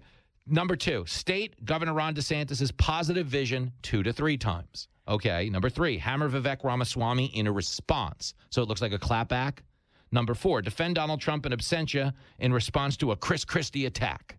But the- That's like one of my to-do lists. That's That's, what I not mean. a Like, give and is this, a take and a store? genuine. How about be a and forth. person? Right, right. Be a person. Right. And you could be doing those things. And if you go back and you counted it, and okay, fine. But you shouldn't have that plan going forward because that means you are just so focused Uh-huh. on did I do it two times? Have I got it to four times yet? Am I where am I in this? Yeah. And you're not listening and really responding in Be real the moment. time to what's happening. And Be- like and you need somebody that can do that and pivot. Not sit there and already have your plan ahead of time. That's a boring speech. That's The- like a, a the- high school speech level where The- you just The worst thing you could ever be around, we've all seen it, is like someone has a joke they want to tell, but they don't wait for the right context. Right. And then it's just forced into the conversation Right. at the wrong point. It Yes. bombs. It looks terrible. And I don't appreciate you bringing that up. Good for you, Jenny. but the point is, if that is your calculated plan as a debate strategist, right, you're not in the moment. Right. So you're wedging stuff into the conversation. I tell the people this about TV all the time. This is real good, really good advice. Um, I don't show up on TV to talk. You show up to listen, and Mhm. the reason you listen is because if you're really faithful to the conversation, you'll figure out where the good things you have to say belong. Absolutely. Whether and something will trigger something else. and- yeah. Just be a human being. Yeah. So when you read this, one of the one line of attack suggested in the memo is Trump isn't here. So let's just leave him alone. He's too weak to defend himself. We're all running against him. I don't think we want to join forces with someone on the stage who's auditioning for a show on MSNBC. So that's a shot at Chris Christie. Yeah. But the point is scripted, scripted, scripted. Well, can't he even say, I mean, like him or, or not, Uh-huh. Trump was phenomenal at the debates Yep. because he was just off the cuff. He Mhm. would have jokes. He would, and i i he had personality. Yep. And so he should be able to take it, you know, if you're so Yeah. Mm-hmm. studious, look at past tapes, be like an athlete, go Yeah. back and look at the tapes. Watch the tape. And figure out what works. And Yep. and you don't have to be him. I Mhm. understand he's not he isn't him. Yep. But you can have some of the same policies and have some of the same supporters like you, but Mhm. you got to give them like what what was Trump that they liked so much Mhm. is that he was kind of like you know, he, he would talk down into like an everyman language. Yeah. Not anybody thought that he was speaking above them or too too educate, you know, too educated for them to really understand. And that was his strong suit. Yep. So take a little bit of that. You don't have to turn into him, Uh huh. but come on. But isn't it weird that a billionaire would be more relatable than a regular yes, guy? yes, absolutely. Jenny Failla in studio, if you're just joining us, married 17 years today. She was, of course, not my first choice. Uh, I had one named Lucy that got away. but I think she's coming back now. Lucy, are you there, girlfriend? derail the celebration Thursday. Lucy, where are you? We're stationed along the route. Oh, Mikey, we might have lost Lucy. Transportation Ministry. Lucy, you're welcome to call back anytime, girlfriend. I really wanted to get to her because she calls in and Yeah. as it you sounded know, like the phone was down. She is a huge fan of everything, everything we do on this show. In fact, she sent me an anniversary card. I'll read it right now. You're just another dirtbag. All right. Well, the point is, the, you just want passion. You just want passion in the friendship. You know so what I'm you're saying? telling me like I'm not gonna have to like worry that she's gonna want to you know step in my place. well, according to Lucy, I the, I have no options. No one goes to the shows. You're actually not really married. Not I don't even know if anybody knows that. This is I paid this woman to be here. uh, can you? I was trying to tell Lucy this yesterday. She called in yesterday and was giving me the business Mhm. That she's become a celebrity at my live events. Oh yeah, they brought her up in my hometown. like you were doing the Q and A, and somebody, and it was the guy who was like sitting pretty close to me, and you know, you you know, let everybody like yell out questions, and some guy go, some guy goes, "Where's Lucy? Is she here?" it was amazing. And like the whole place laughed because they knew exactly She's who they were, who he was She's talking le- about. Lucy, yeah. I love you wherever you are. No matter how mean you are when you call in, I still love you. I, I, it's kind of my vibe. The thing is, no one could ever be as mean to me as I am to myself. Right. You live with me. I just I walk know, around calling myself names all day. Absolutely, So you I don't even need to, Lucy. he's yeah. he's so much meaner No, to but do himself. it anyway. It's good Yeah. fun radio. Don't not do it. You know what I'm saying? But good times. Jenny Failla in studio. Bill Barr's coming up. We're going to be talking to Charles McBee as well. We were giving DeSantis some campaign advice, mainly because, okay, he's kind of gone sideways. Uh, but joining us now, someone who would never go sideways. Lucy back on the show. Lucy. Hey, girl. All right, Lucy's phone screwed up. No more today. no more today, Lucy. We tried. Maybe later in the show. Mikey, do you know how to transfer a call or is it a Lucy thing? Who should we blame? Oh, Lucy. All right, that's enough. She's just pranking the show now. Oh, is she? Does she not get how this works? Do you want to try her? Let's see if she's there. Lucy? Lucy, tell me what meds I didn't take. Hey, you know what, Jimmy? Let's ju- let's resolve the Phoenix, Arizona issue. I wasn't in oh. Phoenix. For a gal who called yesterday and said I was lying about going to Vegas, even though the hotel's website says Green Valley Ranch, Las Vegas. Yeah, you you want to?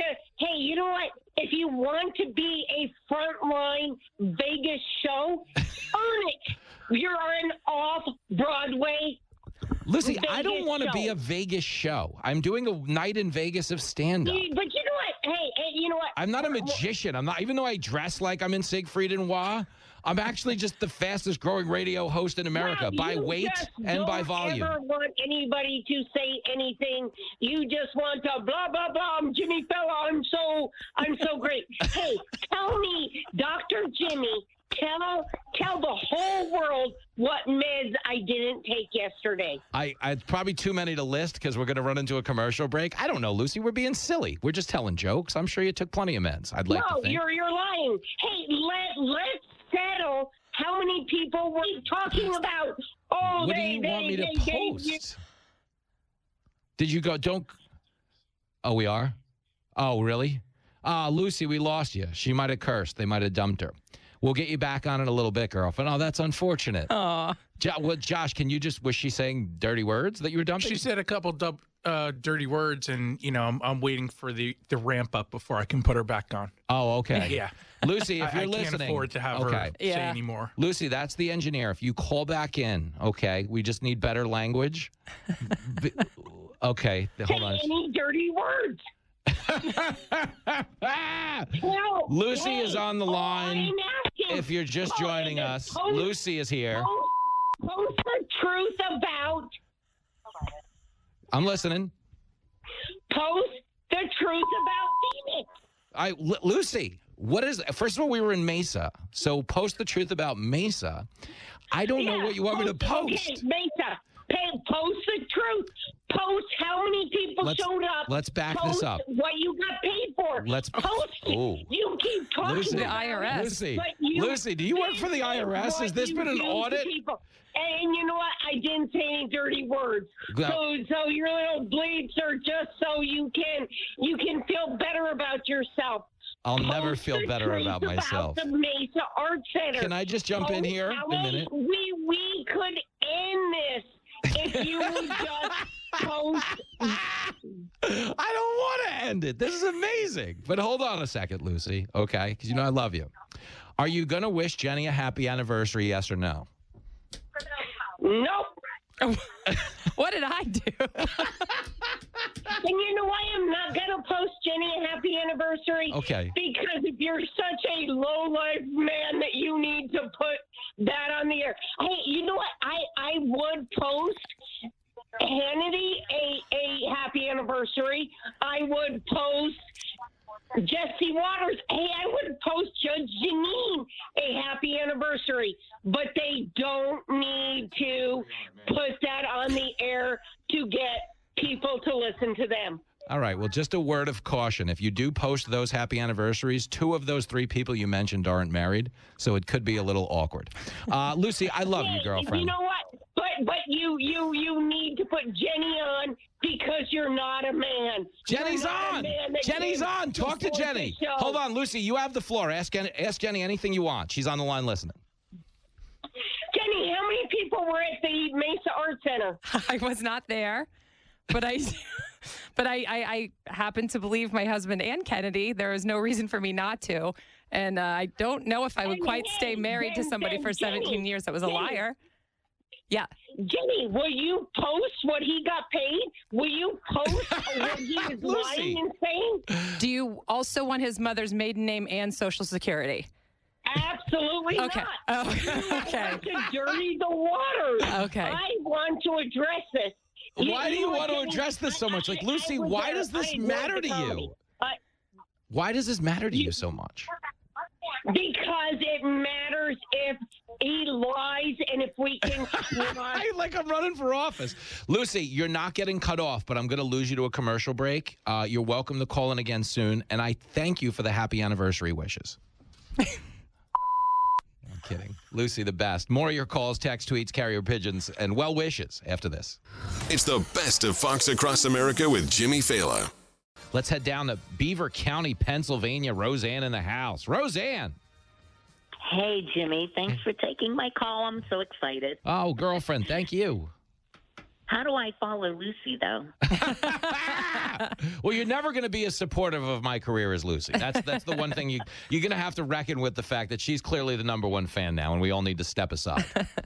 Uh, I can't do that. Can't do that. You're you're my guy. Oh, I, I, I, I like to watch you on, on TV on when you're on Gutfeld and on Five and all those things. Stop it. And I like to hear you on the radio. And I like that you have Jen on. And happy anniversary to both of you. Oh, thank you. Thanks. And I and I want to thank you both. I've I've done it on social media things.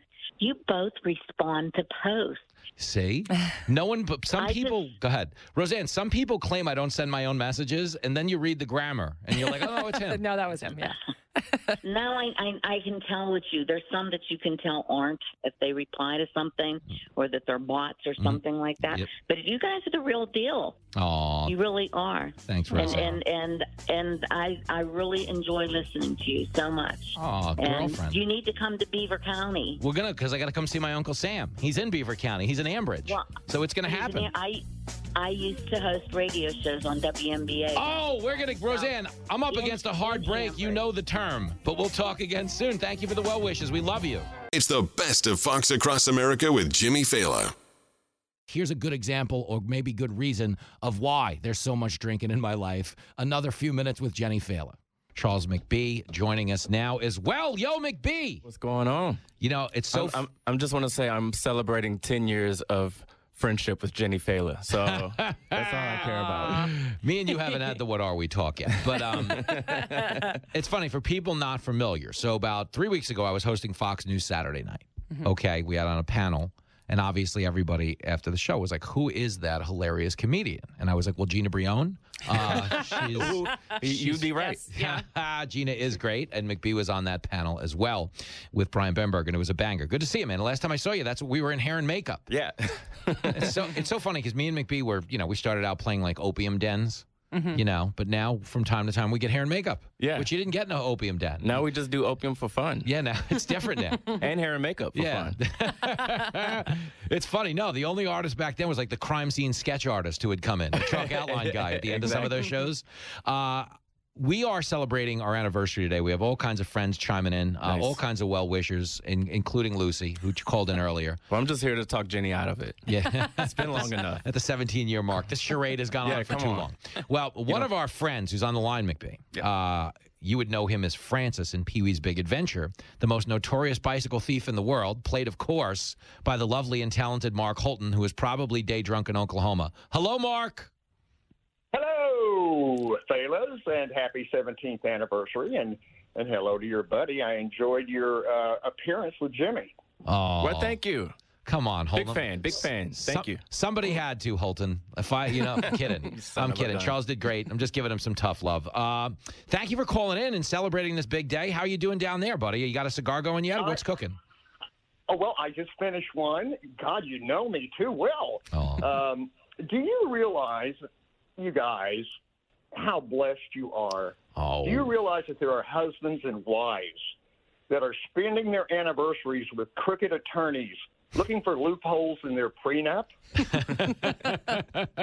you see, this is the thing, though. When we got married, there couldn't have. There was no prenup. We were fighting over like uh, an Xbox Two. I was going to say a couple CDs. Yeah, what else did we have? prenup. It was like if we broke up at the time, you wanted the other person to have the burden of whatever the hell it is we had to our name. Because they'd have to move it. Yeah. terrible. So it was we had a reverse prenup, Holton. But yes, we were lucky in that way.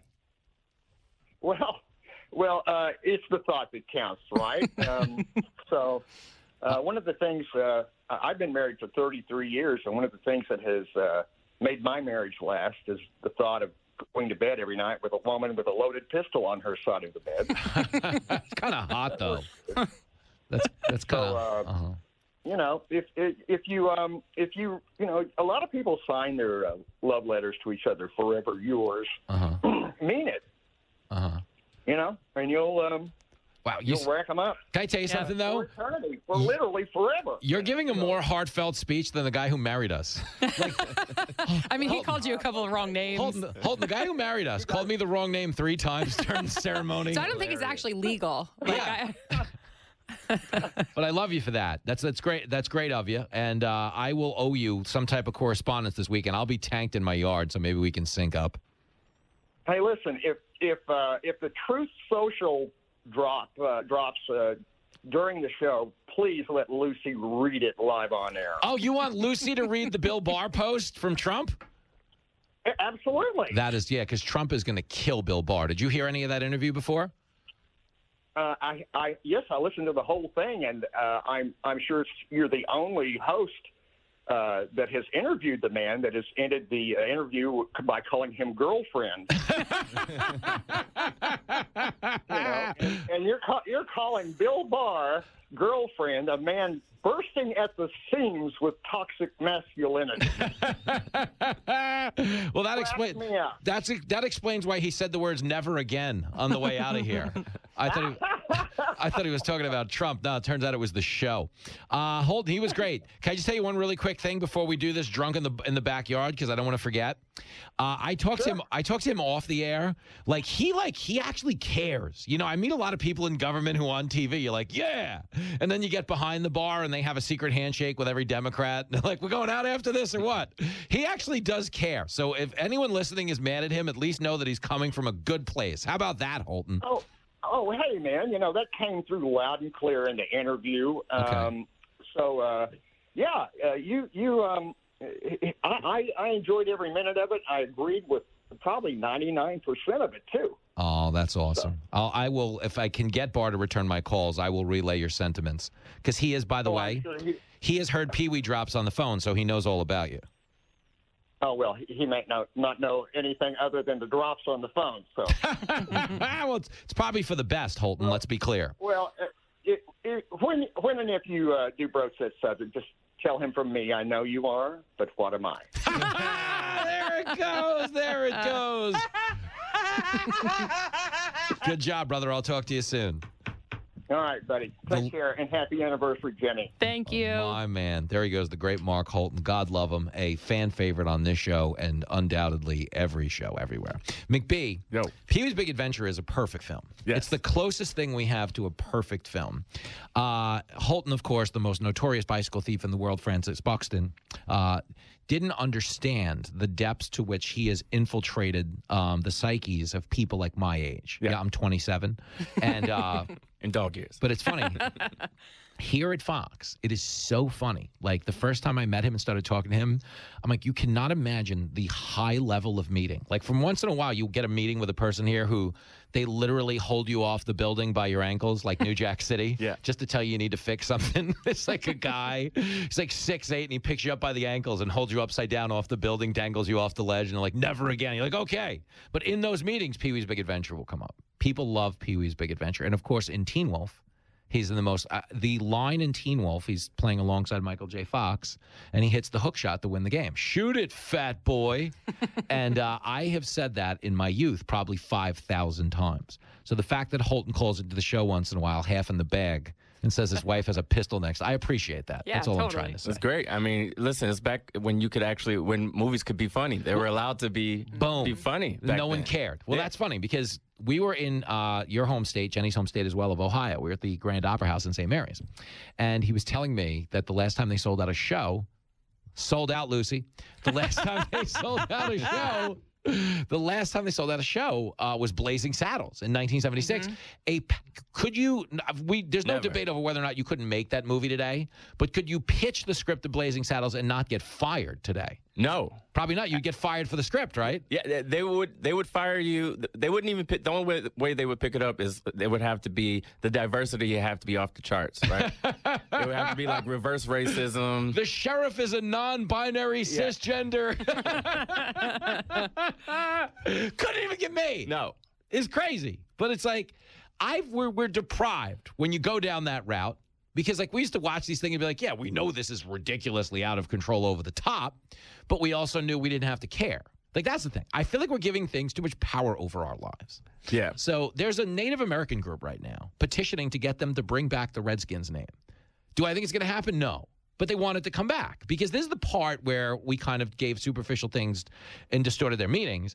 Like if you were wearing uh, a Native American mascot, it's because not because you wanted to make fun of them. You know what I'm saying? Yeah. It's because there was like a pride. You were a chief. You know what I mean? You're a warrior. An you know what I mean? right. You weren't doing it so your football team would get laughed at when they ran onto the field. And they realize that now, uh, but it's not coming back. I mean, No. there's no chance there. Yo, they, you've crossed that. Once you've crossed that line, it's like we're now rewoking the woke all over. again. It's, it's done. It's done now. Yeah, We're going to unwoke the woke. Charles McBee's in studio. Jenny Failla's in studio. Well, talking about movies. So the big controversy this week, okay, is uh, gal who's playing Snow White in the new Disney. It's I believe it's now called No Whites. It's uh, they can't have they can't have it in there. There's no more dwarfs, which I believe is anti Gutfeld. They should have dwarfs. Okay, don't you like? But this is the part I wanted to ask you, McBee. Okay, so in the name of all of this equity and everything else, they don't want seven dwarfs. But those were literally outside of Game of Thrones. Yeah. The only seven acting gigs in getting. Hollywood Yeah. for dwarfs. So they just knocked out 99% of their job market. Yeah. To be, you know, to placate that whole woke inclusion thing. I feel like they it's well it's one of those things where it's the one person who gets angry on behalf of the other Yes. group, but they never talk to the other group. Yeah, it wasn't dwarfs. Yeah, It wasn't Yeah. dwarfs being like, yeah, kill off the dwarf No, work. it was one. You Yeah. know who it was? Peter Dinklage. Peter. Yeah. The rich. The really, really the rich, one. The rich and famous yeah. one. Who So, doesn't yeah. need to audition for So are you telling anymore. me- Played a dwarf in Game of Thrones. Yeah. Are you telling me Peter Dinklage is playing a Lizzo? You know, she doesn't want other fat people around anymore. she really doesn't now, but for all other reasons. Yeah, yeah. Yeah, it's, it's crazy. Well, here's Rachel Zegler. You talk about getting away from what works. Okay. She is playing the new Snow White, and she's talking about how you know the film was made in 37, Prince Charming. We're not going to have that in the story this time around. And I'll play you the clip really quick. But what's so fascinating is that companies are getting away from what actually works for them. Like if you're making a reboot of Snow White, it's because people like the original. No one Right. ever says, "Hey, let's do a reboot of Howard the Duck." So just make a different movie. Yeah. If you don't want Don't to make Snow follow White. that, right? Yeah. Make a different one. But they're trying to get the title without the actual content. But that's why these things are tanking. As imagine we're doing the Lion King, but there's no lions. We're Yeah. gonna do a lion. It's a Lion King reboot. In this one, though, to be fair to the lions, listen to this clip, clip 37. I mean, you know, the, the original cartoon came out in 1937, and very evidently so. um, there's a big focus on her love story um, with a guy who literally stalks her. yeah. weird, weird. Super weird. So we didn't do that this time. So no, so no prince or a different kind of prince. We have a different approach to what I'm sure a lot of people will assume is a love story just because like we cast a guy in the movie, Andrew Burnap, great dude. Um, it's uh, it's one of those things that I think everyone's going to have their assumptions about what it's actually going to be, but uh, it's really not about the love story at all, which is really really wonderful. And whether or not she finds love along the way is anybody's guess until 2024. Um, all of Andrew's scenes could get cut. Who knows? It's Hollywood, baby. That was absolutely dreadful. Like the idea of, you know, she doesn't she doesn't need love. She doesn't need a man. But that just happens to be the story. So were we supposed to just put this Yeah. chick in a cubicle and watch her soul rot away?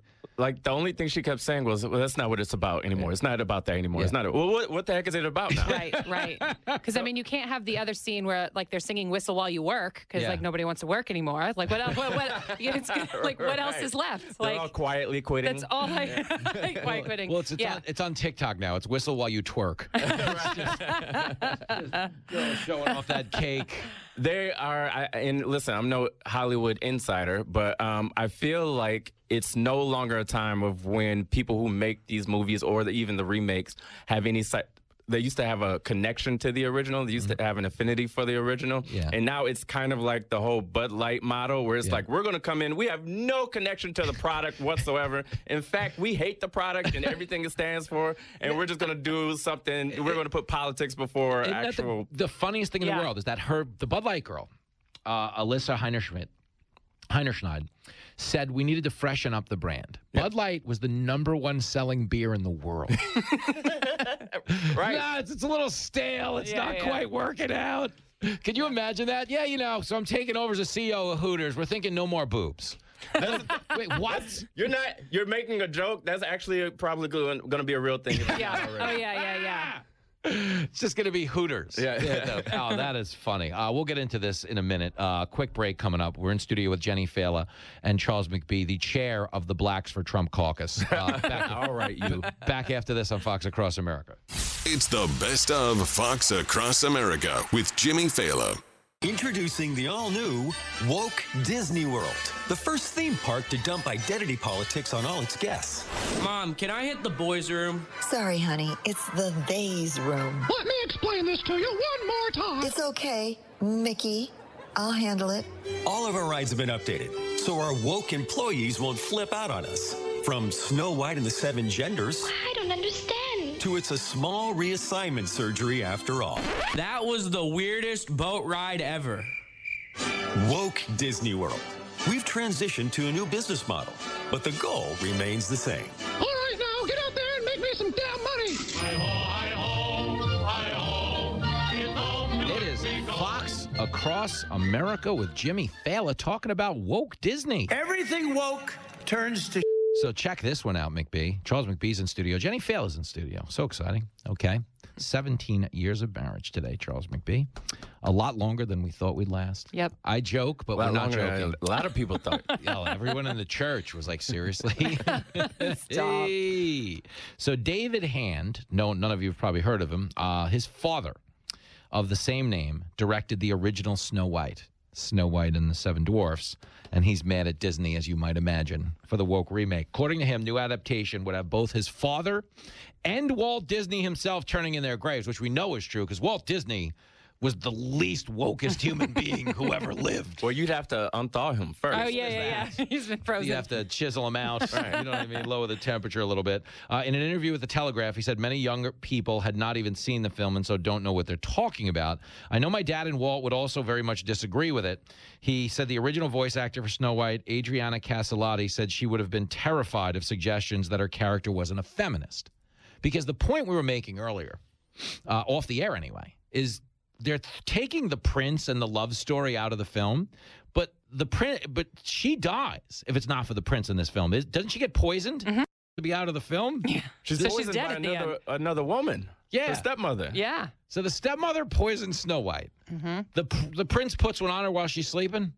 Is Yeah. that what it is? But yeah. So if anything, you just replace the original guy with Cosby. we've, got, we've got to break even here. What are we talking about here? But the point is, it saves her life. Yeah. Yeah, because it was a spell that, and the rules to the spell were made by the what evil stepmother, Mhm, right, or, or mhm. whatnot. So it's not it's not like he said, "I know what'll fix it. I'm gonna I'm gonna kiss her." It's like Right. those were the those were the rules. That right. the, and he goes like she's laid out almost like it's a funeral. Like Uh-huh. the, the dwarves are surrounding her, like sad and like grieving. And he goes up and just gives her a kiss as like a goodbye, like Uh-huh. I'm so sorry.